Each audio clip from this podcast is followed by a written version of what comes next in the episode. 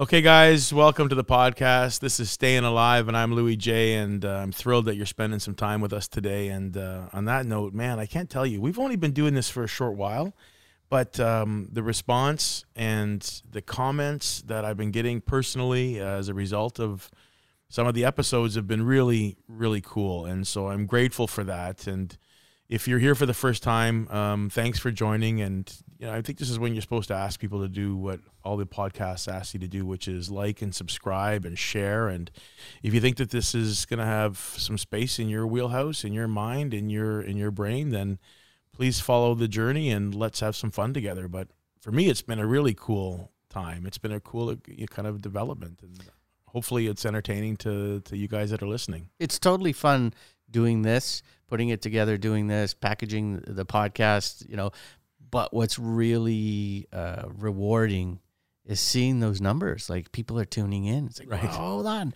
I only have like thirty members of my family, so we've exceeded that. So You know, who, who's tuning in? It's really exciting. and that's where it's really cool because people that I don't know, which is um, it's always the measure. I mean, you have all the support of your your your family and fan base and friends to start you off, and that's like any other business. Like they're really going to be the ones that kind of help kickstart you, and then you make that transition where you no longer rely on them because they've got other things to do, and this might not be right in their wheelhouse. Just because they know me Hmm. doesn't mean they really they really care. They don't want to. They don't want to listen to your album. yeah, yeah, they want to listen to somebody else's. but that's where it's cool because all of a sudden we're meeting a bunch of new people and new faces, and and uh, I'm learning about their experiences and their comments back to me have been fueling this whole adventure. So the numbers are improving, and like just like the way I approach business, I've never concerned myself about the money that it's going to bring. I've always concerned myself about the experience that I'm going to create. And numbers have never been something that I'm overly concerned about. You know, uh, everybody talks about how many followers do you have, how many listeners do you have, and uh, I I quite honestly don't know until somebody tells me the numbers are going up because I don't go spend time there. Um, but that I guess in itself is a measure that this is making its mark and it's moving through the airways and into Mhm. people's personal time.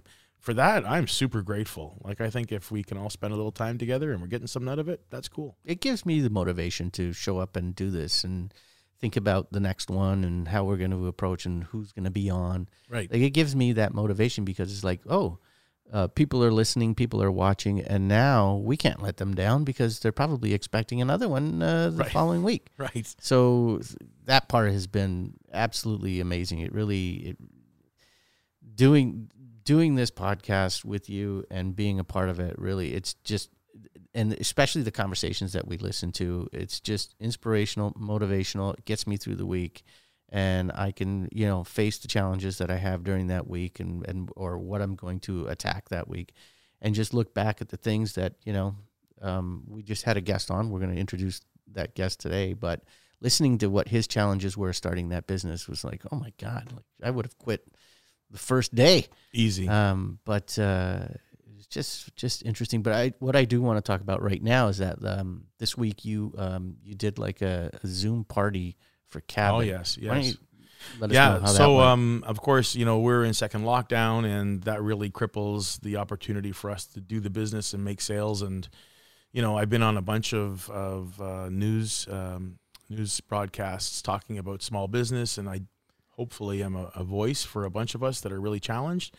Um, I said in one of my posts that we're down, but we're not out. And I think the only way we're not out is because we keep on inventing new opportunities. One of them was to create a virtual online shopping party. You know, here we are, a barber shop that sells, you know, um, incredible products that make it there, uh, make it uh, into the homes of people over the holidays, and that's a big piece of it. Like we've done a ladies' night for four years, where it's our it's our number one night. We have we pack cabin with um, ladies only. They're pre Christmas um, holiday. They they shop and it's it's on their calendars and they tell me about it like every year. It's one of their highlight shopping events.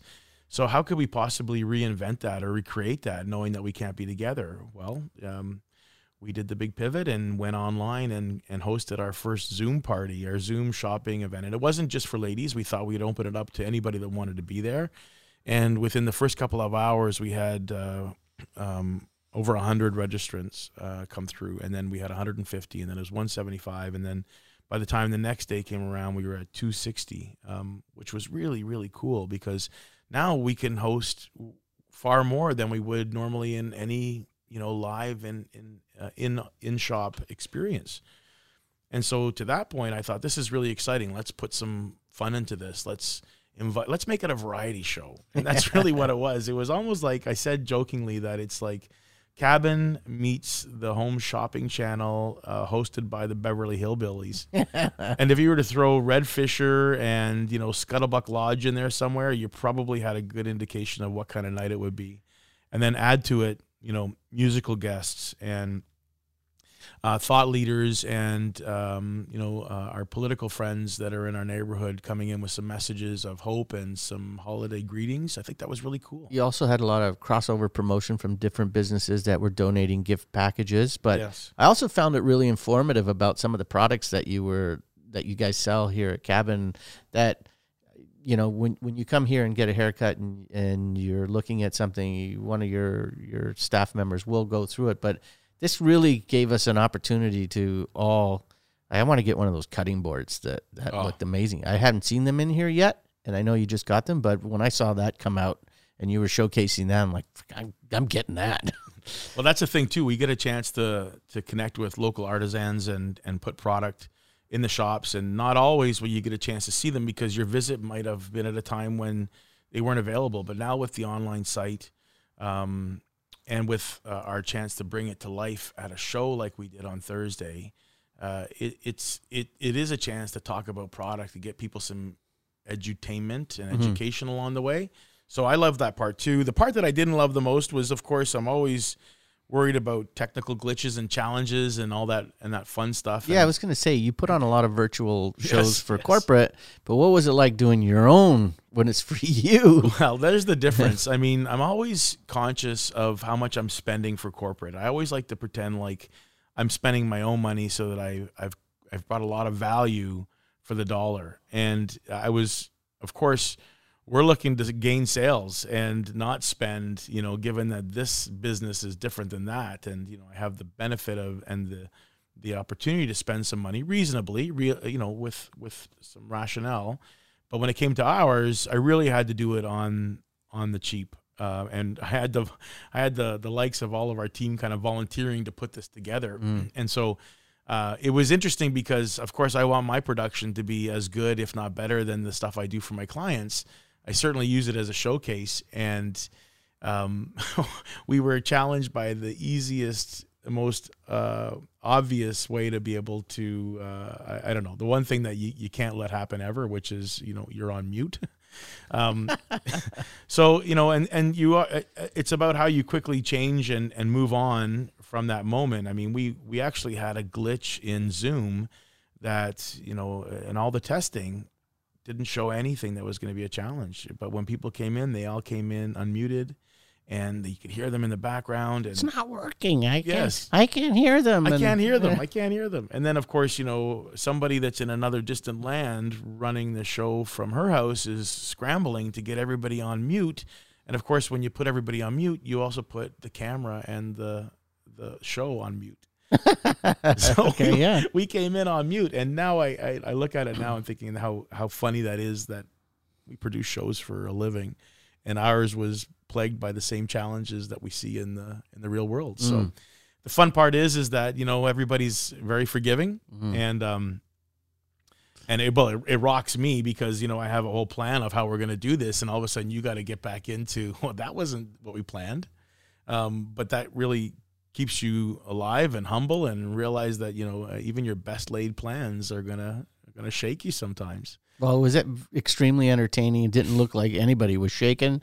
Um, you know, just it's just one of those things. Technology. I mean, that's that's that's what it does to you when you're starting out. It Yes. uh, it fails, and then you figure it out, and it was pretty smooth sailing. Uh, the rest of the way, it was totally entertaining. Loved the thing that you introduced where people were winning uh, gift baskets.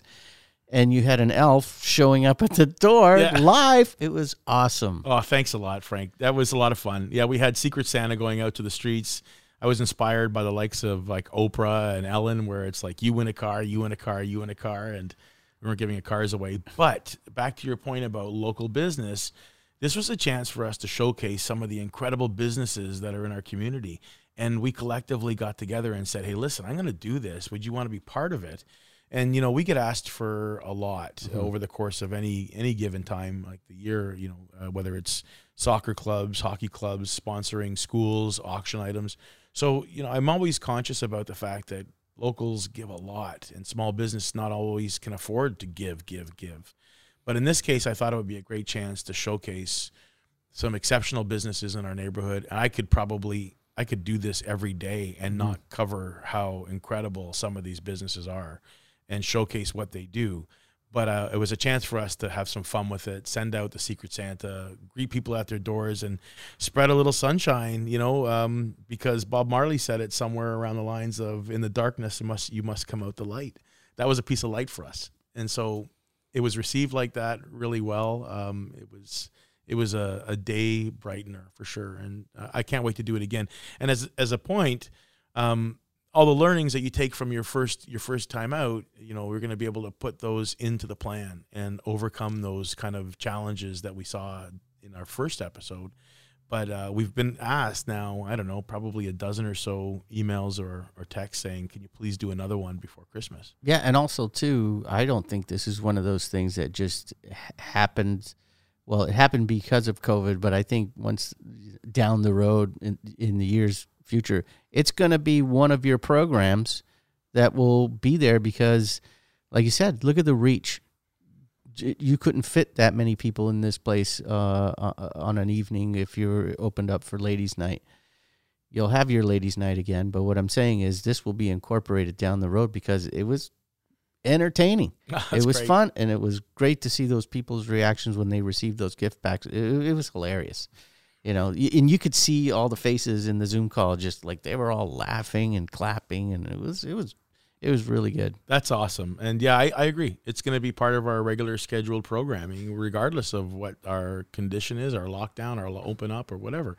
I think it's a really cool way to connect um, especially when people are time starved and you know this is a it's an hour. Let's spend an hour together and let's make some fun moments and and smile and share you know a night together Cool. Yeah, it was awesome.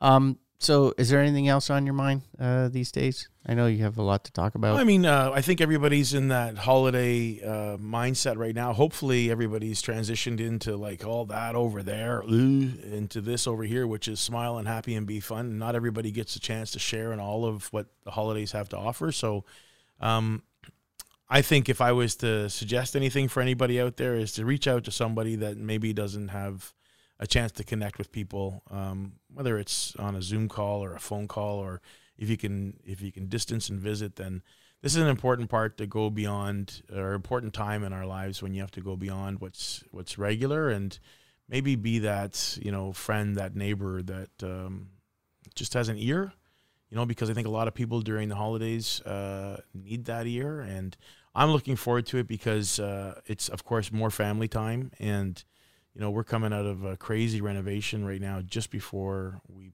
we put up the big tree, and uh, that's right around the corner for us. If not today, maybe tomorrow. So I'm looking forward to that and um, and spending some quality time with family. So hopefully everybody else is get a chance to do the same. Well, let's talk about our uh, guest that you have on today's podcast. Yeah, quite a while ago, um, um, a guy came in the shop and was talking about you know he loved the uh, the look and feel of cabin and was talking about a business that he had conceptualized, and it was around craft beer. And you know, I wasn't really that uh, not that I wasn't interested, but I wasn't really uh, you know, I didn't spend I don't spend time in beer, and you know, certainly not much in craft beer. So. I loved his enthusiasm and passion around what he was about to develop because we'd only opened, you know, probably months before that when I first met him.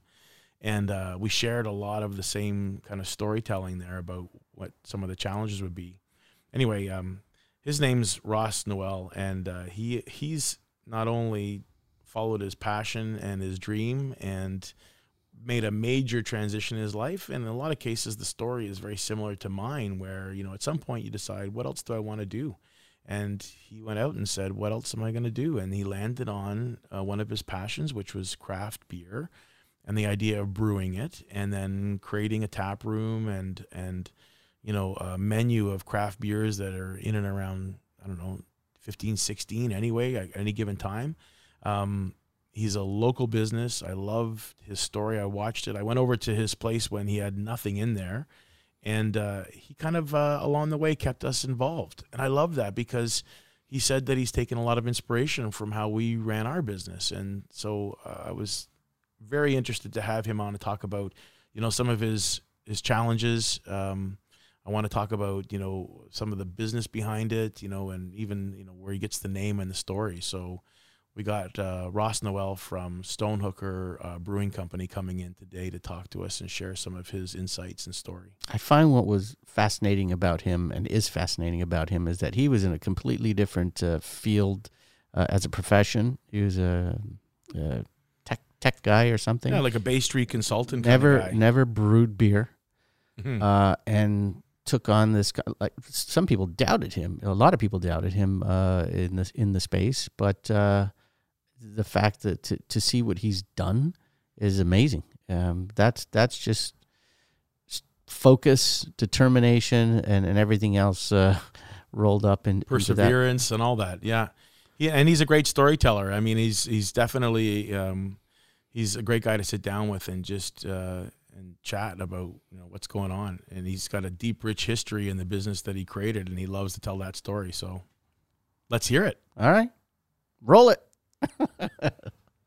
whether you're a brother or whether you're a mother, you're staying alive, you're staying alive. Feel the city breaking and everybody shaking, and we're staying alive. Well, again, and thanks, Ross, for being here today. I got Ross Noel from Stonehooker Brewing Company with me, and we're going to talk about all things beer, business, and beyond. It's a little different description than I gave you, but it's a good one. Anyway, Ross, welcome to the show. Um, I'm so happy to have you on. I mean, you're you're a, a local business guy. You're a friend. You're um, you've been uh, you've been part of you know Cabin since we started, and we've been watching you since you started. And man, have you ever come to life? What a brand that you brought to the uh, to the market. And so, I think our our viewers and listeners today are gonna gonna get a kick out of you know what it takes to really start up and uh, and push hard, and that that has been evidenced by the way that you've brought this brand to life. So, welcome to the show. Oh, thank you, Louis. I think it's uh, it's mutual inspiration. We've we've watched you uh, from the beginning and uh, been felt like we've been part of it. I think that's been a big a big thing for for everybody in the community. They all feel like they've been part of of cabin growing up in this area. Oh, that's cool. I'm I'm thrilled to hear that because it's been um, it's been a two way street. Just to your point, you know, like you you end up putting something out there and you get a response and when it's favorable you feel like you're fueled and you just want to keep going and i'm fortunate i haven't seen the other side of that where it hasn't been favorable and it's been you know a bit of a let's go try that again um, but there's a lot of effort that goes into it and a lot of setbacks and you know um, i think that that people no matter what their interest is whether they ever want to own a business or they're in a business and want to improve it or you know just have these visions of what this could look like um, may not understand all of the efforts and the roadblocks, the setbacks, the the triumphs and the failures. And so, you know, I like to have people tell the story and about how they got there. And, you know, craft beer um, is, I mean, of course, there's this huge popularity for um, the almost the boutique nature of it, the the specialty of it, and it's grown in interest. It's it's now taking up space on the shelves whereas uh, you know 10 15 years ago it was less even more before that. But now there's this whole like movement behind craft beer. And almost every town you know from anywhere for anybody that's listening there's likely a craft uh, brewery not far from you. So you're not far from us and uh, you got a killer name and you got a great story. So why don't we give uh, everybody that's listening the backstory? So how did ross noel come into the love and passion for beer and like where did you come from to get there? Well, I I had a previous career, and uh, you know, I I slugged it out on Bay Street for a long time, and uh, lived in the tech world down there, and uh, looked uh, at where things were going and what I was doing, and then reached a stage in my life where I looked at myself and I looked at my wife and we looked at each other and uh, said, "What do you want to do for the next 20 years?" And I clearly didn't want to keep doing what I was doing. It was uh, enough was enough of that. And uh, we we both have an entrepreneurial spirit. Uh, my wife has been a business owner for a long time, and uh, we collectively believed in being business owners. And it came down to uh, what what do we want to do? And we looked at, uh, you know, we actually looked at a variety of different things. And of course, whenever you get into this conversation with people about, you know, following your dream or opening a business, it comes down to pursuing your passion. And we've all heard that many times. And, and so you look for your passion. You look for, well, what is that? And there's certain aspects of business that you can be passionate about. You can, you, you don't have to have something that's as, as sexy as beer to be passionate about it. Uh, you could be, you know, selling widgets, but uh, it's it's the passion for that business. So, uh, and we all know people that are passionate about their business. So after some struggles in trying to figure out what you know what it is that I'm really passionate about, I guess what snuck up on me was craft beer because I, I love beer. Uh, I tell my wife I love you almost as much as beer, and she's good with that. The uh, the thing that I've come to realize about beer is that it's uh, it, it's something that's been part of my life for a long time. Uh, I've enjoyed making it. I certainly enjoy drinking it, and I've enjoyed the discoveries along the way. And there's a lot of discovery that you can do with beer. Uh, you can travel to other countries you can go to breweries, you can you can really see the world through the eyes of the beer glass. Yeah, a beer lover. I mean, tours set up around the world to be able to hit your favorites or the ones that are really inspiring and you just can't wait to get there. I've not unlike wine. I mean, it's it's raised its level and its pedigree is at, you know, uh, I wouldn't say well, in a lot of cases if you're a beer lover, it's at the same level. You know, your interest in in beer could be the interest in wine and you know have that passion for it. So i love that. I love that you know people have made businesses out of the business of beer beyond just selling beer.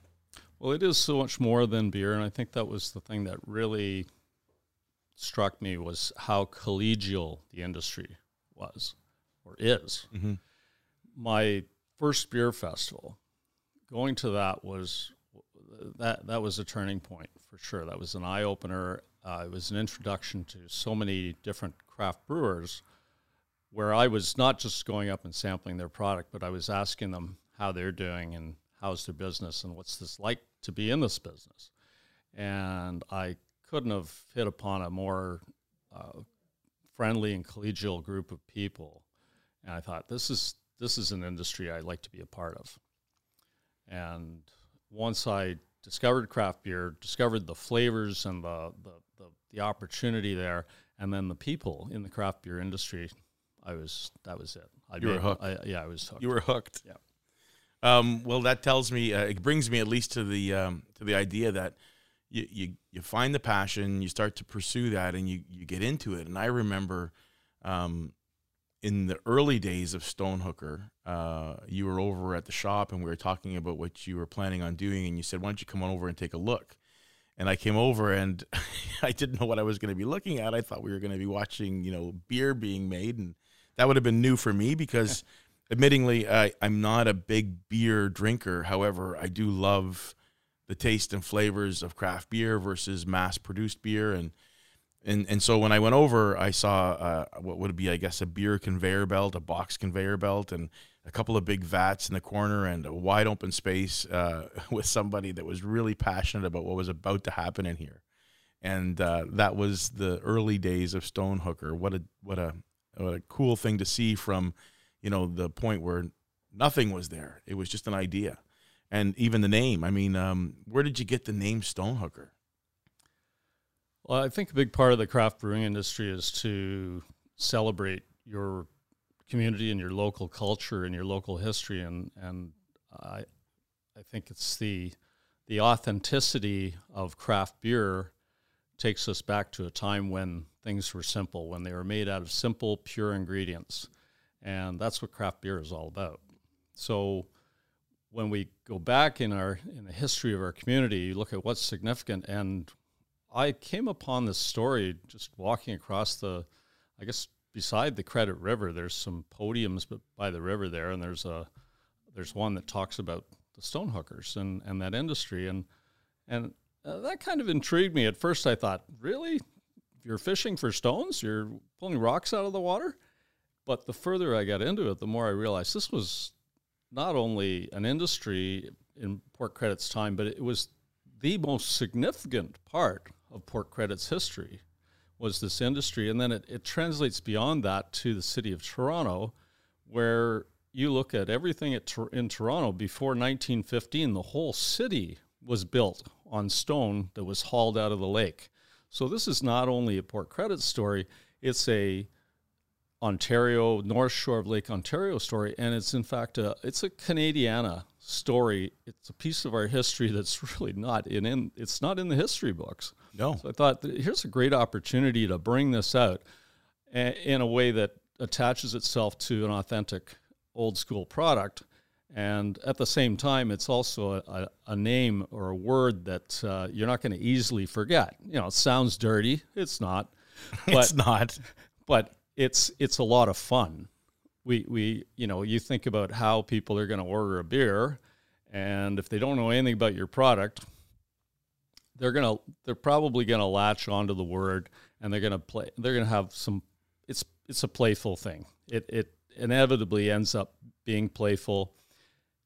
I'll little story. The first time that I ordered our product in a in a restaurant, uh, it's at Papa Giuseppe's, and I thought I want to have this experience of actually seeing our product on the menu and ordering it.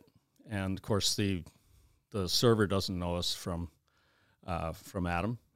I'm not sure if Adam was there. Uh, I think he might have been. Adam's your brewmaster.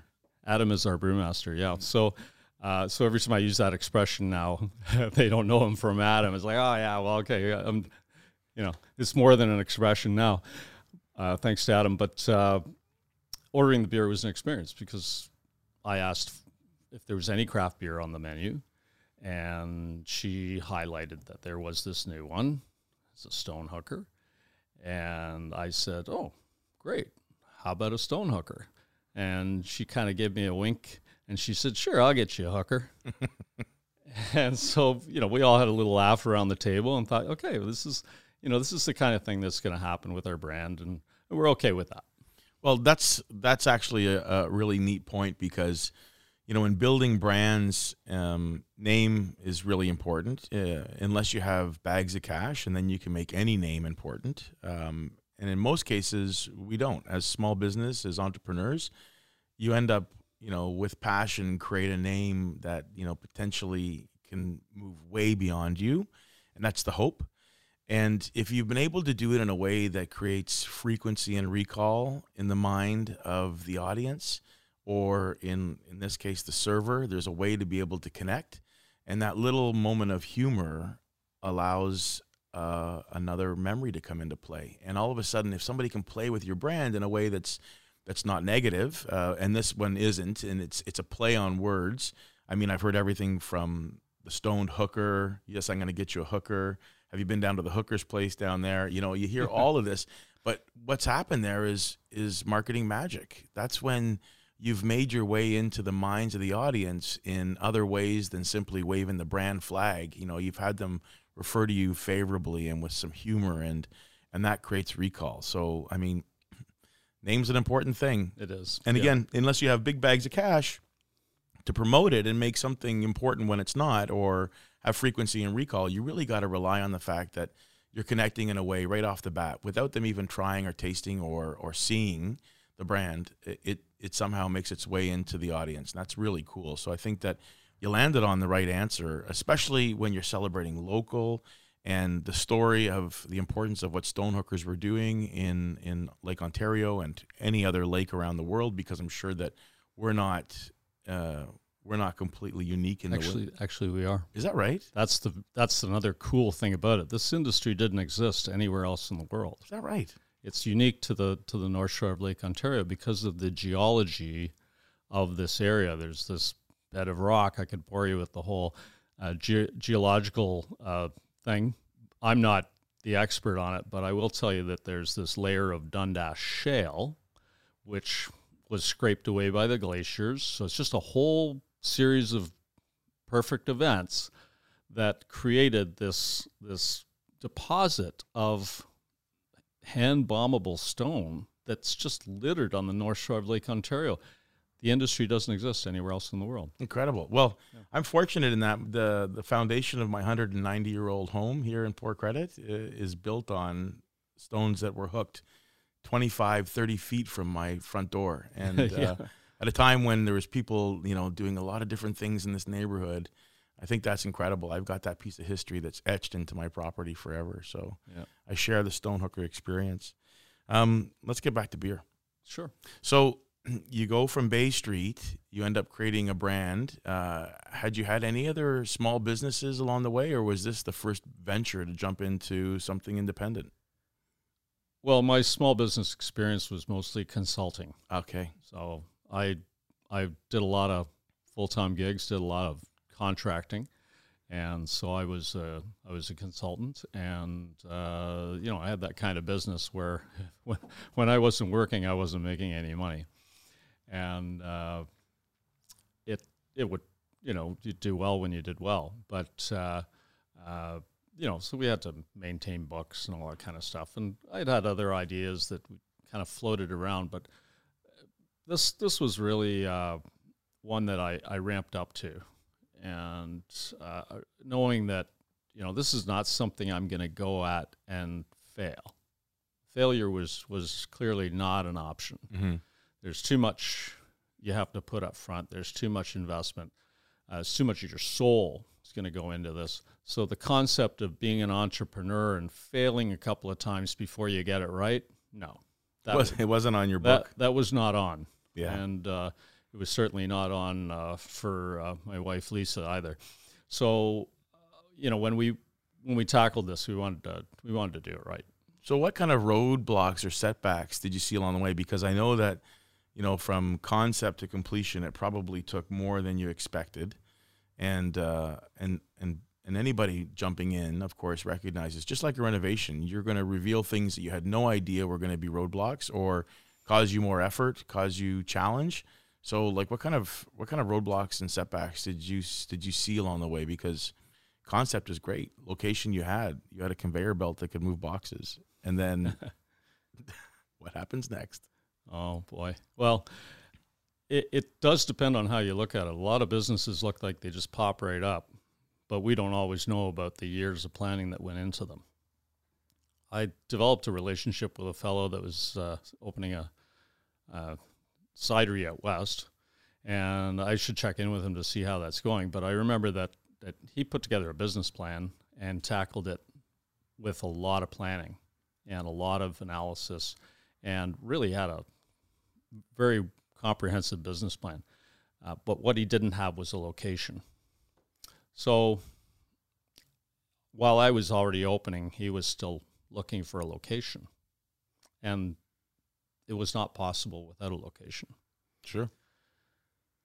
It is possible to build a brand without a location, and sure. there's contract brewers that do that. But I knew from the outset that, that that my business defined was going to be a bricks and mortar craft brewery. So it did require a location, and the the concept was initially something that had walkability. I was big on walkability. That's why we live where we live. Wanted it to be in Port Credit. Wanted to have something that was accessible to people. And the the idea of craft beer and, and actually making craft beer and, and making your own craft beer was was where it started.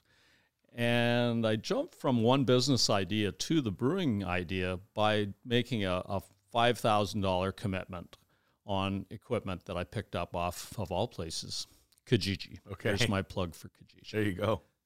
And uh, hopefully they'll plug me back. Probably not, but uh, that five thousand dollar commitment, of course, was a was a paper cut in the big scheme of things, but it started the process, and the, and the process was okay. Now I've got some equipment, and I have to have a place to put it. Where's that going to be? wanted to, you know, then you get back to all your constraints that you're working with. And one of them was it's got to be local. Mm-hmm. I've I've commuted across the city before, and no, we're not doing that for this for this venture. I need to be it needs to be close to home because I know I'm going to be spending a lot of time there and a lot of time going back and forth. So by design, I started looking along Lakeshore, and I basically went from Clarkson through into Long Branch and and Mimico, as far as Mimico, and started looking at, at properties and opportunities for being able to brew beer. And I started to realize, of course, I'm learning all the time. It's like, you know, that the education had started and I was completely into it and very committed. And that was a good feeling. There was no waffling or lack of motivation here. It was absolutely, you know, full on commitment to, I was on a mission. You're doing it. We're on a mission. And, and uh, you know, you quickly find out that uh, brewery doesn't coexist very well with uh, residents on the second floor. Of course. So you can rule out all those spaces. And it started to look more and more like it's got to have some industrial size to it and that kind of, you know, capability. And I went quickly from a retail storefront idea, which had the walkability and maybe that, you know, brew your own kind of boutiqueness. Little DIY feel. The nano mm-hmm. brewery. Nano brewery. And I discovered the location that we're at now. And once I discovered that, I, I or I would say right around the same time, I, I had also discovered what the relative advantages and disadvantages were for a, a brew your own operation versus pr- production craft brewing. And it really it comes down to volume. I mean, there's no question. So I, I scouted out a lot of other businesses that the uh, brew your own places and talked about how much beer they were making on a weekly basis, and most of them were making their money on wine by this time. Is that right? Yeah, there's just not mm-hmm. enough, not enough volume going through there, mm-hmm. and that's for a lot of good reasons. You look at the pitfalls of do your do it yourself brewing, and mm-hmm. one of them is packaging. So another lesson along the way: brewing beer is one thing, packaging is another. And if you're going to be in the brewing business, you're not just brewing beer, you're packaging beer. And packaging the beer is half the business. So you need space and you need equipment. And the, uh, you know, it, it, it, morphed very quickly uh, with all these realizations into the, the, the idea that this wasn't going to be a brew yourself place. This was, we're going to be a craft brewery. And so now I've made a commitment on a space and things start really happening. Or do they? Right? Because that's when you start feeling all the setbacks. Because you, before you know it, you're paying rent. The, the concept is just a concept until you have a spot. So you have to have the spot, and then it's planning and acquisition, and you and then you you're you're on a race. You're on the race to open, and that race uh, is one that's fraught with all kinds of peril, all kinds of pitfalls, and you know mud holes and and uh, wipeouts on the side of the road, and you've got to try and keep it between the guardrails and and keep the thing on the road. So it did seem like it took an awfully long time. Uh, there was definitely a lot of setbacks due to, uh, I would say, the most significant thing would be municipal uh, loop hoops that we needed to jump through, and of course, you've got all kinds of licensing and everything with a with a brewing operation. But uh, a lot of those setbacks were were municipal, and we learned a lot of lessons along the way. I can only imagine. I mean, um, any operation, knowing that there is regulatory, there's compliance, there's illegal, there's all of the pieces that a business needs to make sure they're well set into. Add to it, you know, um, production in a in a in a, a food environment, something that's safe uh, and then the packaging that has to happen on top of that and making sure that's safe. I mean, you got a long list of things to make sure that you're checking boxes for. And, I'm, and I imagine by this time you've got a bit of a team coming in to help out. You've uh, found your brewmaster along the way because you're not actually physically uh, making the beer. You've got somebody that's been doing that for a while. Um, so when did uh, Adam join and, and be part of the process? There was a, a time I guess nearing the end of 2017 when I realized that I was spending the vast majority of my time, which was was you know completely consumed in the production or the build of the uh, not I shouldn't say production because that's a different word for us now. Uh, it was mostly in the in the plant. Uh, now we divide it up into plant and production. So I was I was all about the plant. I was all about building the brewery and uh, dealing with uh, you know the Ontario Building Code and building permits and all that stuff. So a lot of what I was doing was not brewing at all. And sometimes you take a step back and go, "What am I doing here?" That's my business. Yeah, I thought I was getting into this business to brew beer, and people would say, "Have you brewed any beer yet?" Right.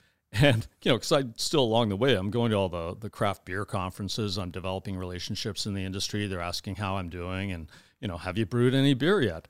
And I'm saying, well, no. I spent all my time in uh, dust and dirt and concrete and uh, plumbing and uh, and building permits and all the rest of that. So I was I was doing a lot of project management. That's all I was doing. And people would say sometimes they'd say, "Do you have a brewing background?" I go, "No." oh, but you're opening a brewery. I'd say, "What is your background?" I'd say, "Well, it's project management." Are you doing any of that? Yeah, far too much. so, so the odd thing was that I went from being a, a, a professional project manager to being a project manager. so it's it's a good thing too, though, because you, you take what you have in your toolbox and you and yes. you, you you know this is this is what helps you do what you want to do. You look at all the all the things you have, and that was definitely one of the things I had in my uh, my toolbox. So I realized that I was neglecting the product. And so then we put together uh, a, a, job description, if you will, or a, a posting for a product manager.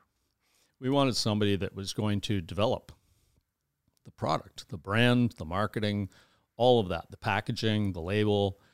And we did some recruiting. My my wife Lisa has been a recruiter for a long time, so she does a great job, and that's why we have such great people. That's a big plus. It's a huge plus. So we're we're a good combination. I've I've got this huge project, and when I need people, I just look at Lisa and say, "Okay, help," and and she can she can find them. Uh, as I say, she, she's done very well for us in uh, assembling the, uh, the, the team uh, that that we have or recruiting people we had an initial uh, person come in that uh, we, we thought would be great. And you know, she had some ex- experience in the craft brewing industry, and and uh, thought that she might be uh, able to help us. Made her an offer, and she turned it down. Oh boy! So, oh, okay. Is this a Ringo Starr story? yeah, yeah, yeah, just about. Yeah, Peter, Peter, Peter uh, Best, Peter Best, and then they went to Richard Starkey. So uh, yeah, Peter Best uh, uh, didn't take the job, and and for good reasons. She she didn't want to shaft us. Fair. She knew she was going to be moving out of the city, and we still actually oh, have fair. a relationship because we keep.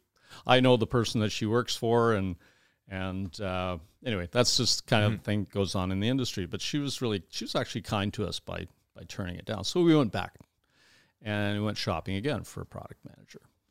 And uh, lo and behold, I get a few applications and I'm interviewing a few people. And one of the guys that I'm reviewing or uh, interviewing, well, it's actually it, it happened a lot quicker than that. I met Adam Cherry at Tim Hortons because my place was a Dust Bowl. Okay. So we had an interview at Tim Hortons. By the end of the interview, he was hired. That's great. Here's a guy that had such passion and continues to have such passion for craft beer. And we we hit it off. He became that product manager, and then he surprised us. Because what we didn't realize is that this guy, yeah, lots of people are home brewers, but this guy is so into beer and into the science and into that that breadth of knowledge about the product, the, the biology, and just the passion for for the product, and and so its passion's great, but he can also deliver the goods. He starts surprising us with samples of what he's what he's been brewing, and I've got chills going up and down my spine. I'm just like, whoa! And then we we actually fairly early on we hit on Broad Reach. He, I, I tasted this product and I was looking at this, and this is just fantastic. There weren't that many New England IPAs out on the market, so I thought, okay, we need to put this to the test. And we, by this time, we had a bit of, bit of a regular following of folks that would drop in on us on Friday afternoon, including my engineer and a couple of other places, people uh, that that enjoyed the beer tastings we were doing because we were all about the product and all about sampling what's out there. So every Friday we'd have a little sampling session. So this particular Friday we assembled all the best. Actually, Adam did this. He assembled all the best IPAs he could get his hands on, all the best New England, the same style as Broadreach, and put them out there in nondescript glasses just with a number on them. And we did a blind taste test. Broadreach came in number one or number two on everybody's card. And it was it was one of those watershed moments mm-hmm. where we realized, wow, we've got something here. You, you might have hit gold. Yeah. So we realized also that we didn't want to go to market with a, with a lager or pale ale or just something just another beer. We wanted to go to market with something that was going to be a little more eh, I'm not going to say revolutionary, but to some people it is. To some people, drinking a New England IPA is like no other beer they've ever had. Okay. A lot of people that don't drink beer, we've encountered, they they'll have a New England IPA, especially they'll they'll have ours because that's the one we're going to offer them, and they change their minds. All of a sudden, now they do like beer. They've just never had a beer like that. I have to put myself in that category because that's really what I came into it as. I'm a spirits guy when I am drinking, and you know, beer is one of those hot days in the summer, and you just can't get a better thirst quench than than a great cold beer. Um, but I think you turned the page for me in in Broad Reach, um, and then I was blown away by how many selections you had in such a short time. It seemed like you opened up and there was this this menu like a menu of of very different, distinct tasting beers that, uh, in some form or fashion, could be loved by anybody, to, to, despite their you know flavor uh, appetite or their their preference. So, like, how do you go from you know getting that one little you know well received uh, beer that you started off with to having such a selection? I mean, was Adam just coming into work every day with something else and putting it putting it on the wall? well, he probably could. Almost uh, takes a little longer to brew than that, but uh, Adams he, he has a, a, well. First of all, he's got a great passion for it, and secondly, he's got a, a great uh, he's got a great imagination for beer styles and uh, great understanding of of what what those styles can do, and you know the creativity to come up with something that's unique and tweak it a certain way to give it a different flavor profile and and and try to meet the profile of the beer that that we really are trying to market to our customers. So it it gets back to marketing. You mm-hmm. know, it's like where are we? What do the people here? Uh, are what are they interested in drinking?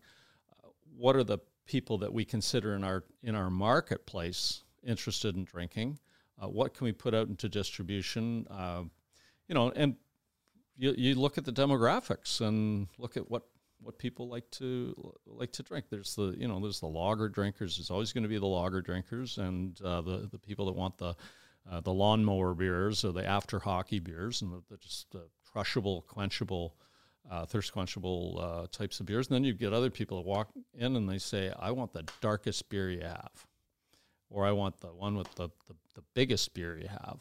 And uh, other people that are, you know, the, the IPA fans. I mean, the IPA is such a, a huge part of the market now, and I love IPAs. So that we have to make, you know, great IPAs. So it, it really comes back to checking off all the boxes, and uh, we're very proud of our product because uh, we've been able to do that. And And Adam's just uh, you know done an outstanding job of of being able to not only come up with ideas of his own, but take ideas that we give him, even if he's reluctant to brew them, and still hit it out of the park.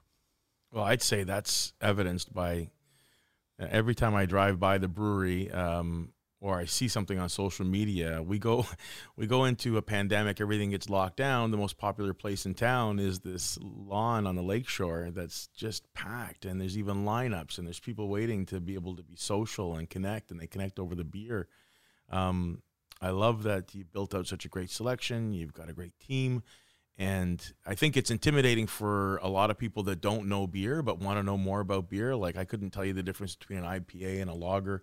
Um, so I think that that education piece that happens when you're sitting at the table uh, outside at Stonehooker, um, the, the people that are actually bringing that product to you know what's going on. They can give you some great advice and walk you through the you know the flight of beers and the samplings, and that's really cool. That's an experience in itself you can have a little, you can have a lot, but then you find the one that you love the most. So, I mean, broad reach is is your staple, I think I would say. Um, but like maybe take us through the difference between the other the other flavors and the types of beers that you have, and maybe a little education for anybody that doesn't know you know the difference between them. I mean, there's obviously a, significant difference between large brew manufacturing and craft beer manufacturing. So I want to help people understand why it is they should look into this direction and and not only from the point of supporting local, but the idea behind this is maybe a better choice if you're looking for a different choice. Well, to take it from the top, statistically, Canadians across the board are drinking less, slightly less year over year, but we're drinking better. Okay. So we, you know, that's where craft beer comes in. And I think what's happening is that people are drinking less of the industrial macro beer and drinking more craft beer. So craft beer is a is a growing part of the market. Mm-hmm. So one of the challenges, of course, with craft beer is that we we love our variety, and we love to make a lot of different styles of beer, especially Stonehooker. Stonehooker probably has one of the widest varieties out there, and it's a it's a blessing and a curse because it allows us to to be very interesting. Every time you come into our our store, into our our uh, or our tap room, you're you're going to see different flavors on the menu or different cans in the cooler. Uh, but uh, the challenge is getting it to the people. Uh, if you're in our local area, I I I think we're blessed with great beer, and I think if you if you live in our local area in Lakeview and Port Credit and Long Branch and in this area, then then you're you're blessed with this variety as well because you have access to it. But the uh, the the way to get out into distribution in this in this province is through the LCBO, and that means you're either in the grocery store or the LCBO itself, and that's difficult because there's so many people competing for so few spots mm-hmm. on the shelf. On the shelf, yeah. Uh, the LCBO is into all the you know they're into everything for everyone. So they they've got the uh, you know the spirits and the wine categories as well as craft beer. So craft beer is only one part of their business, and with grocery, grocery gets such a small percentage of what uh, they can sell in in their marketplace that they're not you know fully committed yet. They're still maybe a half an aisle of, of craft beer in a lot of cases. So it is challenging getting our product out there, but we do have three products out in grocery now. Uh, I should mention the beer store. There's a couple of our products as well in seven local beer stores, but we're, we're keeping that fairly close. And uh, as I say, the, the, the one product we have now in the LCBO is our flagship beer. So I'll just pull that up here. Yeah. Uh, so that's uh, that's this guy right here. Broad Reach. That's our our first and that's our first baby. That's our flagship, and uh, that's a New England IPA. We've got this product in over 180 liquor stores now, and we're pushing to have another product adopted by the LCBO, and we're hoping that that will that will happen soon. We've made some some submissions, and I'm not sure if we brought that one. We actually didn't bring that one with us. Uh, it's Jack the Ripper.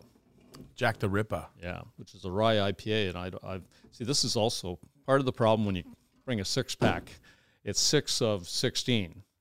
So I focused on what was new. So 16 is the uh, is the current menu. Current menu, we have 16 in cans and we actually have two in bottles. Great. So the premium beers we, we put in bottles, the, the, the more eclectic varieties like the vanilla porter and the uh, the Belgian triple, and there'll be a, a double chocolate milk stout coming very shortly, in time for Christmas. It's incredible. The flavors that come out of beer. so we have a couple of others here. If uh, if you'd like, I can introduce them because there there's this has been a very exciting month for us in terms of uh, uh, beer releases. I don't know where to start. I guess uh, the first one we came out with in December was this new IPA. This is part of our Transom series, and we call it the Transom series because uh, here we are. That's the Defiance right there. I have trouble holding this beer without opening it. uh, it's a it's a delicious West Coast American style IPA. It's got those Western American hops in there, and it's uh, it's straw colored and fairly clear, just absolutely delicious. Uh, we are continuing to put out a different variety of, of IPA in the Transom series with every every release. This one in particular is kind of cool because it uh, celebrates an actual stone hooker called the Defiance, and that's the picture that you see here. That's uh, that's the Defiance, and that was a, a ship that was launched uh, out of the uh, Humber Bay, out of the Humber River, uh, long time ago. It was in it was in service for I think 65 years, so that's a pretty tough wooden boat, and it was used for stone hooking among other things and it was named uh, uh, in defiance of the riparian rights that the farmers were trying to exercise uh, so, so as to keep the stonehookers away from their shorelines. Of course, the shorelines were uh, all the stone was being taken up off the bottom, and that was causing some problems with erosion. And mm-hmm. So they had a bit of a fight going on. So this this ship was called Defiance, and they actually didn't. The odd thing is they actually didn't put the name Defiance on the transom because they stopped putting their names on the transom for fear of identification. So there's a little bit of this. Uh, there's a rich history in everything yeah. that you have your hand in, which I love because it's all about storytelling. And this one, this one, you can sit at any one of these cans and have a great story. And what a great opportunity to share a beverage, you know, with somebody and talk about, you know, where this all comes from. Yeah, that's that's really a lot of fun for us to be able to celebrate some of this history. Uh, so, moving on to some of the other things that uh, are perhaps more current. Right now, we're going through a, a, pandemic, and we're all struggling with that to some degree, and certainly some businesses and some people are struggling more than others. We are trying to go about our lives and to continue on, and every day we count on people being there for us so that we can buy groceries, so that we can buy gas, so that we can get health care, and so that we can get emergency response if we need it. All these things that we take for granted. So rather than taking them for granted, we thought, let's celebrate this. Let's honor these people with a beer. We've called it Frontline Heroes. Pull that one out there. And how best to uh, illustrate that? Well, we put together a, a, an art contest and we had various submissions and finally a winner who came up with this design. As you can see from the from the can that there's all kinds of different occupations that are represented here. And this is our tribute to the frontline heroes. That's great. The proceeds of this can, this is a, a there's more to it. This is also a collaboration. So we collaborated with a local, another local business, because part of what we do is to ask people to support local, and we try to practice what we preach. So we're also supporting local, and so we collaborated with our local coffee guy, uh, Fairgrounds Coffee, uh, Jeff Stinson, and uh, Jeff provided the coffee for this stout. So this is a what we call a breakfast stout because it's a it's got oatmeal in it, and it's got coffee in it, lots of coffee and I'm not even a coffee drinker, and I'll tell you, I do like it. It's delicious. So this is a this is a great beer for any time of day. Beer is not just for breakfast anymore. Apparently not. This is the uh, breakfast of heroes. We went from champions to heroes. It's the breakfast at, and by the way, the proceeds of this go to the Compass. Oh, that's great. So So, that's- if uh, if you're not in our local area and you've heard a lot about Port Credit and Clarkson and, and Lakeview and the lakes, um, like any other small town, we're we're although very connected to a large town, um, being Toronto, only 15, 20 minutes away. Um, we've got this very village feeling that happens here, this local kind of marketplace, and um, every one of your communities likely has a food bank or a way to be able to collect donations for people in need and the compass is one of ours so that's an incredible initiative that goes back to helping people that are in most need of help. So we we, we believe strongly in that. I love that you created a product for it and uh, and you're donating proceeds. That's amazing.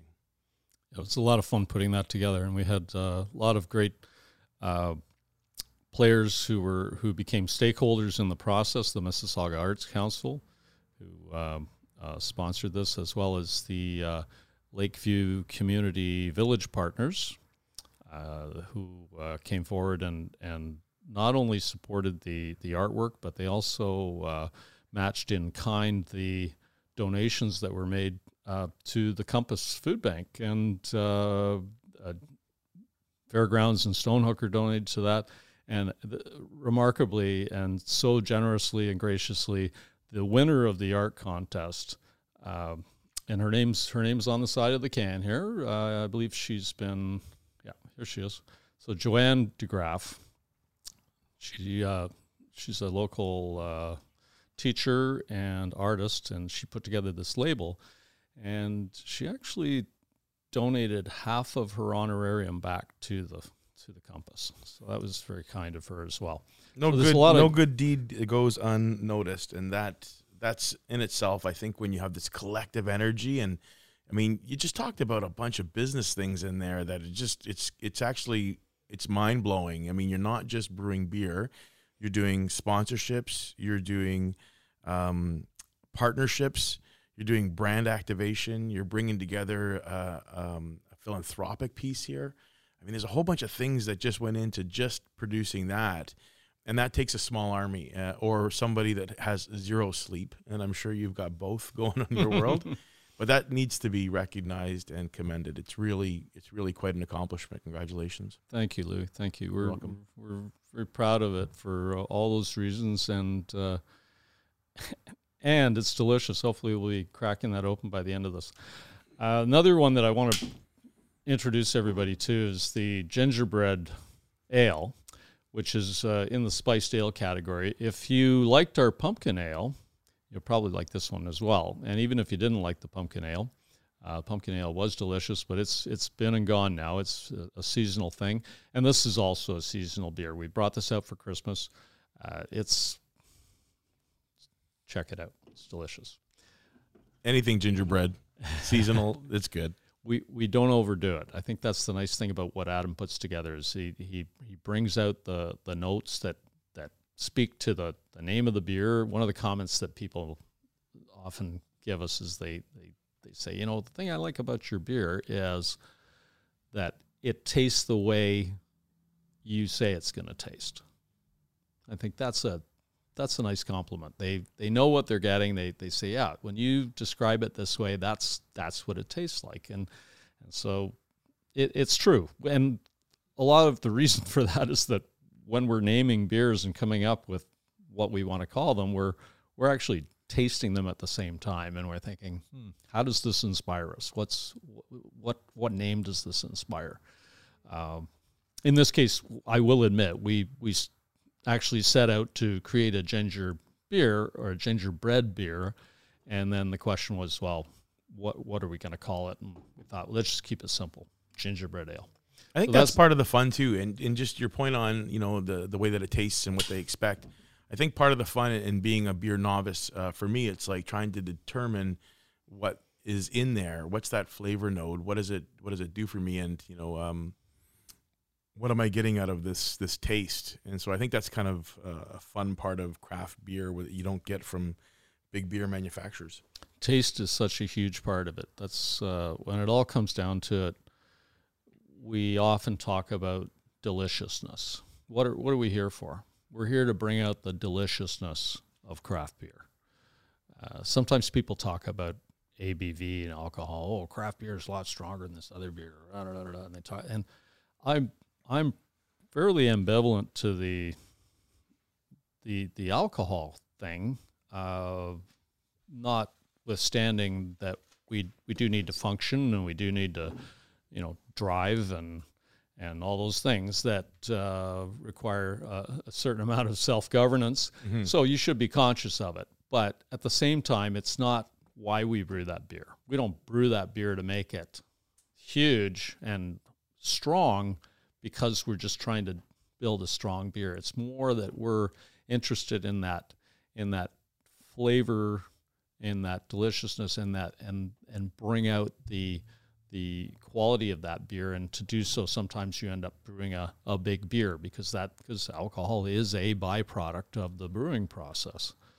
And uh, that's they they kind of go hand in hand. Uh, that being said it's marketing again.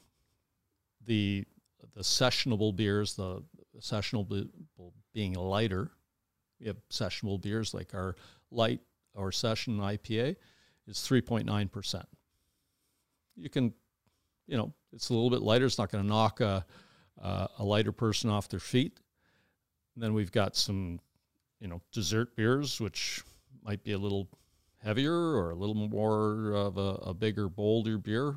But again, very palatable. And, and uh, when you compare it to other spirits, they're still light. Right. Right. What's a sessionable beer? I don't. I...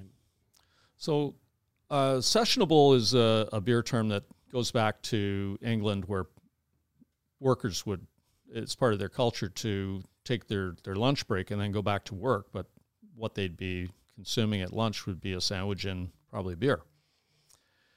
So it was important that they had beer that was sessionable, so it. they could have their session and then return to work, and hence the the, the word sessionable. So it essentially uh, when we when we talk about sessionable beers, they're not necessarily light beers, but we talk about more sessionable than others. So, for example, even our flagship beer, uh, it's a New England IPA. A lot of New England IPAs are in the six to seven percent range. Ours is five point four, so it's more sessionable. Got it. From a marketing perspective, that to us is a good thing because it means that you can sit down and have a couple of these and still be able to, you know, drive home and so on. Uh, and it's uh, it's an easy drinking, makes it more of an easy drinking beer. On the note, on that note, easy drinking beers. Uh, we also have another new introduction, uh, which takes us back to the the COVID thing. Okay. So, uh, part of the uh, the COVID situation is that not only are there a lot of people and a lot, you know, they talk about all the statistics. We're all inundated with the the infection rates and so on and so forth, and the number of positives and the number of negatives. But we one thing that we forget is how many people in this country at any point in time at the present are isolated, mm-hmm.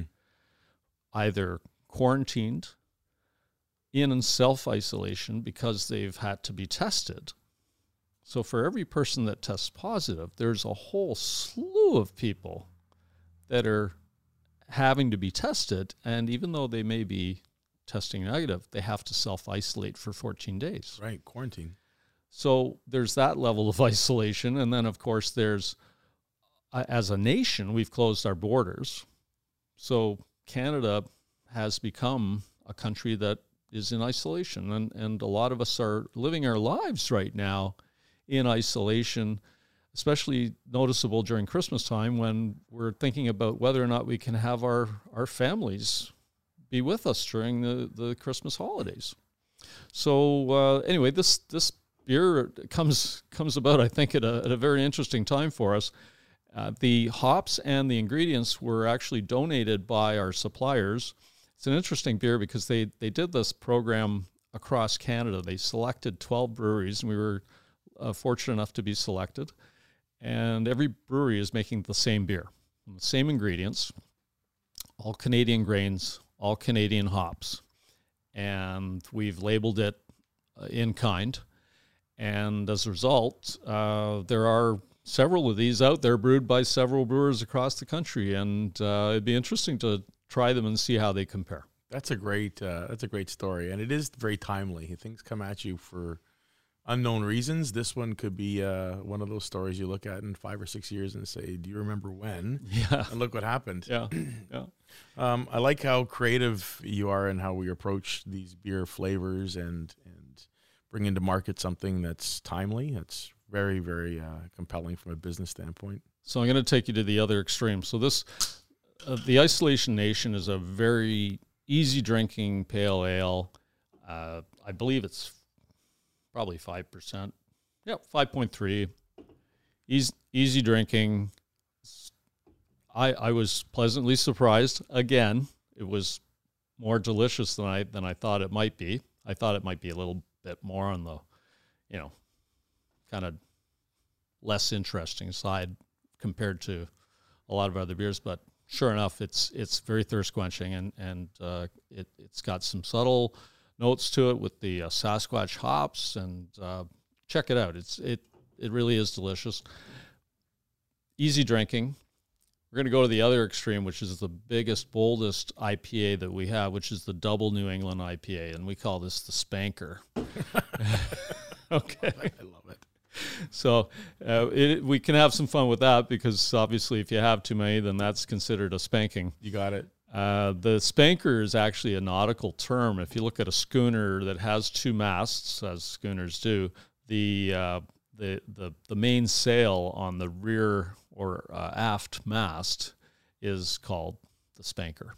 So it's the biggest, baddest sail on the boat, and it's the one that you know potentially that's the boom that could hit you over the head if you're uh, uh, back there at the helm. So uh, this one could definitely uh, hit you over the head. It's comes in at 8.2 percent. My gosh, and it is absolutely full of flavor. Speaking of flavor, I think we may have to just pour something here. I'm going to take your recommendation um, to see what you think might be the best answer for somebody doing my first taste, uh, as if it were my first taste. Let's pretend it was. um, I'll take your recommendation. You want to do a little sampling, a little taste test, and see how we do? Absolutely. Uh, not shy of doing that at all. In fact, uh, I, I would answer that by saying that most often, if you're not a beer drinker, we actually recommend that you start with this one. Right. And it's especially for those people that say, I don't drink beer. I don't normally like beer. Uh, so I don't think that's you. I think you like. I'm a little past that now. Um, although I do love that. It was actually the one that, that got me into it. It's got a citrus flavor, if I recall. Um, but it, it really got me interested in in beer, which is really why I thought I want to have you on this show so that we could talk about beer and the fact that there's a lot more that goes into it than just putting uh, you know an alcoholic product into a can. There's there's a whole passion. There's a creativity. There's there's a lot of um, considerations and how you come to life with these flavors. So I think that needs to be celebrated. And I know you, you tell the story online at Stonehooker Brewery, um, Brewing Company, sorry, Stonehooker Brewing Company. Um, and they could find out more of that. But really, the, the, the, the beauty is in the tasting and the trying. I think that's a lot of fun. So uh, I'm up Absolutely. to whatever you think is the Well, best answer. It uh, this time of day, probably I think the the hands down winner would be the the breakfast stout. Well, that's great too, and it's frontline heroes, and it's it's about honoring and and uh, being grateful for what everybody's been doing. Let's have some of that. Then. Sure. Yeah, let's try that. Um, I also want to know, like you know, we we were challenged, of course, like I said earlier, about lockdown and pivot and all that stuff, and here you are, you just you had a you had a tap room going. You started doing events. You um, you did tours. You had people in your in your brewery, and uh, and then of course everything changed. And how is it that you go from practically just starting up and opening the doors, and within a little little time frame, now have to change the business overnight? And that's that pivot piece. Um, but you did it really well. I mean, what's the success story there? What was uh, what was the driving force between making it all you know come together in a time when people were failing and they just weren't able to pick up and move on like you did? A lot of it is survival. uh, like anybody uh, that's in a business, we wanted to we wanted to keep going. We did not we did not uh, relish the idea of shutting down. Right. In the initial stages, in in stage one, there was that suspense there for probably a week or so, where we were wondering whether or not we were going to be deemed as an essential business, and I'm sure there that that was an interesting debate in the uh, in the legislature and uh, perhaps behind closed doors, where I, I would imagine that shutting down uh, alcohol retail and so on would be tantamount to prohibition.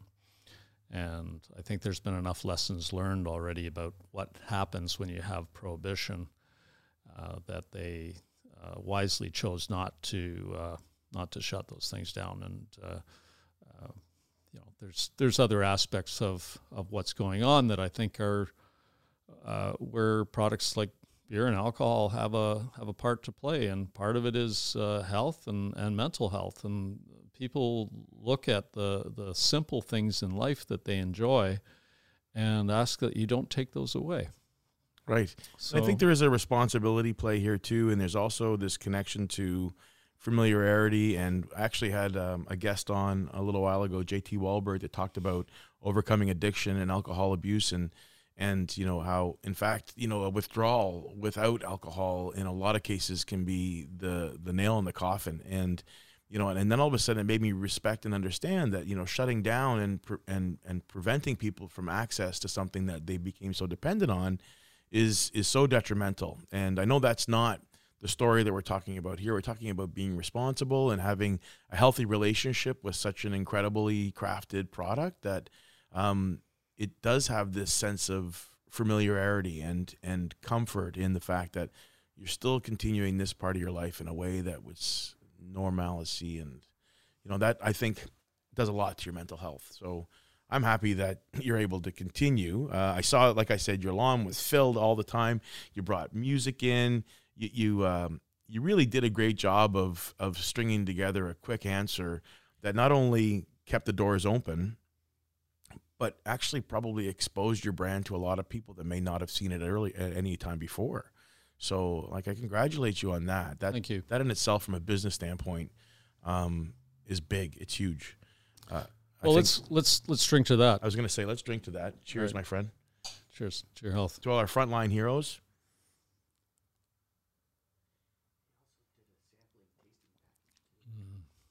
Oh, that's delicious. I, I, I love the the creamy coffee head on this. You can smell the mm-hmm. you can smell the coffee in there. This is um, this is something that I encourage anybody that hasn't spent any time at their local craft brewery to to go and enjoy and find out which one makes the most sense for you. Um, this is such an easy flavor. I don't even feel like I'm drinking beer, you know, in, in my definition of what beer is, because, you know, I grew up with big box beer stores or beer companies. Yeah. As, as a lot of us, did, right? Yeah, most yeah. of us did. That's all we knew. I like the height of uh, where we're going with craft brewing, and I think that that's the local play is great. I mean, there's been so many good things that you brought up during this conversation that you know around business and creativity and bringing to market something that's huge.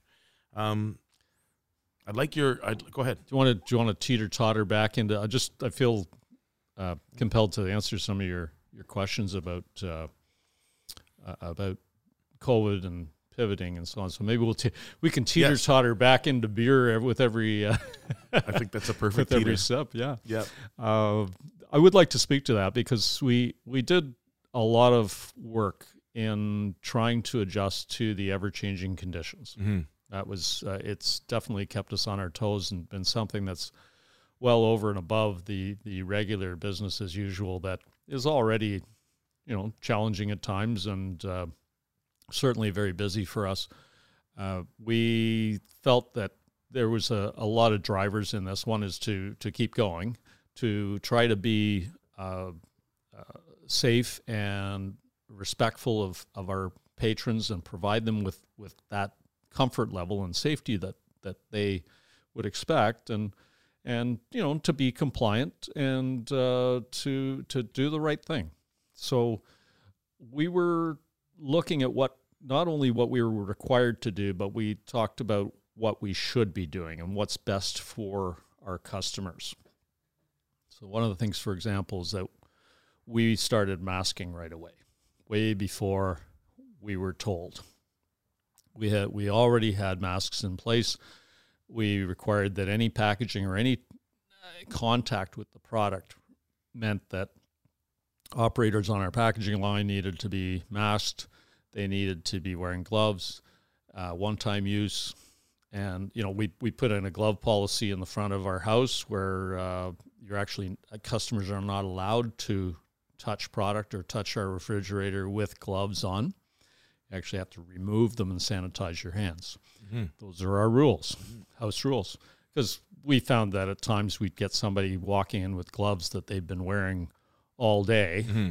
to pump gas and go everywhere and do everything, and then now they want to come in and and uh, handle the product in the self-serve fridge. And no, no, can't mm-hmm. do that. Mm-hmm. So, so we do, we came up with some rules of our own. So we had protocol of our own before a lot of the other things came out that necessitated, uh, you know, the the other compliance things, putting up signs, and we already had the and social, you know, contact physical tracing. distancing, yeah. and yeah, and contact tracing came along. So we've been trying to provide a safe and healthy environment for our product and for our people, mm-hmm.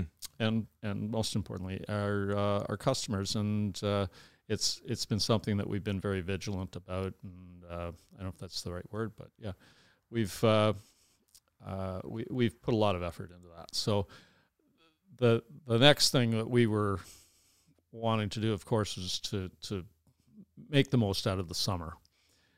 Last year we had a smaller patio this year we spoke to our neighbors and we uh, had a good response and we decided to expand our patio and we did and it was uh, it was a great success it allowed people to feel comfortable to be outside mm-hmm. to be physically distanced when they needed to be so the tables were set apart and then when we were allowed to provide entertainment which was not until july i think Actually, it was after July because July first we could only we spin. Yeah, that's right. We we had to yeah uh, spin vinyl on uh, July first, but uh, once we were able to get into, I guess it was probably stage three, then we started to introduce the idea of having some music and and seeing how that would work, and we quickly realized that one group of people that is that have really suffered through this pandemic are the musicians. Oh, it's been horrendous. They've, they've, taken a beating where they've not been able to uh, perform. People that would normally play, you know, upwards of uh, hundred or more gigs by that time of the year, they had only had, you know, three or in mm-hmm. some cases one mm-hmm. or none. We had we had Suzie McNeil, uh, uh, uh you know, her and her husband Andrew they played, and it was their first gig. Oh my gosh! And that was in September. So uh, it was it was great to to be able to get the musicians out. They were thrilled to be there, and of course, people were. I had people hug me, even though they're not supposed to, you know, and and they were thanking me for bringing live music out because they they hadn't heard live music for you know, in some cases like nine months. Uh, so we carried that on through November, and, uh, and, and we were fortunate that we had that that nice Indian summer at the beginning of uh, beginning of November, and uh, you know, sadly the the numbers have gone up, and they had to shut down the indoor uh, dining, and uh, we've not been able to to continue with service at the front of the house, but we're still we're still selling beer. You're still selling beer and you're making and an incredible making you're making an incredible product really. And i think that the exposure and the um, the uh, the chance to try something new is like i suggested some everybody should try just because it's a different experience than i think what you'd expect if you're not a beer lover to begin with. So thanks for sharing a bunch of information about the beers and the manufacturing the process the just the business behind the business. Uh, i think that's very interesting and I think there's a bunch of aspiring brewmasters out there that you know would look at this with uh, you know big eyes and say I can, and I think you're a great proof point to say that you actually can. You can make that pivot from a business standpoint and follow the passion, follow the dream, and you know not only put out something, but put out something that gets so well received that it kind of just keeps on fueling you, and it's inspiring to me. So, huge congratulations on on everything that you've done with Stonehooker. Um, I always like to ask, just before we finish, if there's anything that you, from a business standpoint, from a personal standpoint, because we get we got to know a little bit more about Ross here today, uh, that you can't live without. Anything that's got you know s- such an important part of your life that you just you need to have that with you or have it at your disposal. That's a, that's a tough one. That's kind of a desert island question. Sure, it is. What are you taking? Which top albums and Yeah, yeah. I don't know if I could get by with one record. yeah, no doubt. I, I might have to bring a couple with me, but uh, I, I I think a lot of lessons have been learned along the way, and, and yeah, if you if you do a little retrospect and say how did we get here and what's so important, uh, obviously beer, Without a question. um, obviously the that support from uh, your your partner, your loved one. Uh, my wife Lisa has been, at, she's been not on my back, but she's been once in a while on my back. But uh, there were some times when we were, you know, still trying to get open, and uh, it was getting there. But uh, she's had my back all the time, and uh, she's been a great partner. So you know, it depends on what level you want to talk about it. There's there's no doubt that uh, having a, a, a partner, uh, such a key partner in, in my life and my business, um, no no doubt uh, that would be the the number one. Uh, and then you get back to sort of the more, you know, the more of the creature comforts. Obviously, beer uh, and music. Music is something that's very important to me, and uh, it's been like beer, it's been with us all along the journey. Uh, even when we've been a, a, dust bowl and under construction, the, the, the music's playing. The music's playing. Oh Yeah, my gosh, we could keep the music going. we could shake hands up to our armpits. It's uh, it's the support that you need. It's the little pieces that keep you very happy. Beer could be a part of that. Music's definitely a part of that, and uh, I think that that's had to have a great contribution to your success. So I could uh, give you another answer too. I could say technology has been a big part of it. Uh, we, you know, we're producing a product which uh, uh, requires a plant that has a lot of moving parts. sure, not only in its uh, you know hardware but also in its software.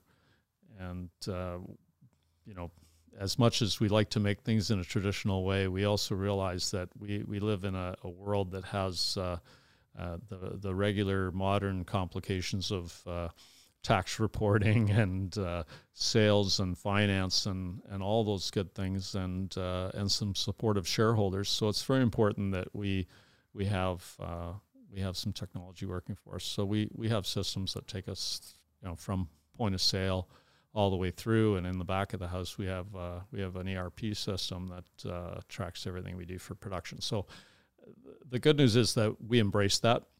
Uh, I, I'm a tech guy. I've uh, got another person that works for me that's a former tech guy, and uh, and our brewmaster is very much into into the technology. So so we've been able to employ those things and leverage those things as well. there's incredible tools out there for business, and tech is definitely a piece of that, and it's making our lives a little easier along the way. So I'm glad you said that.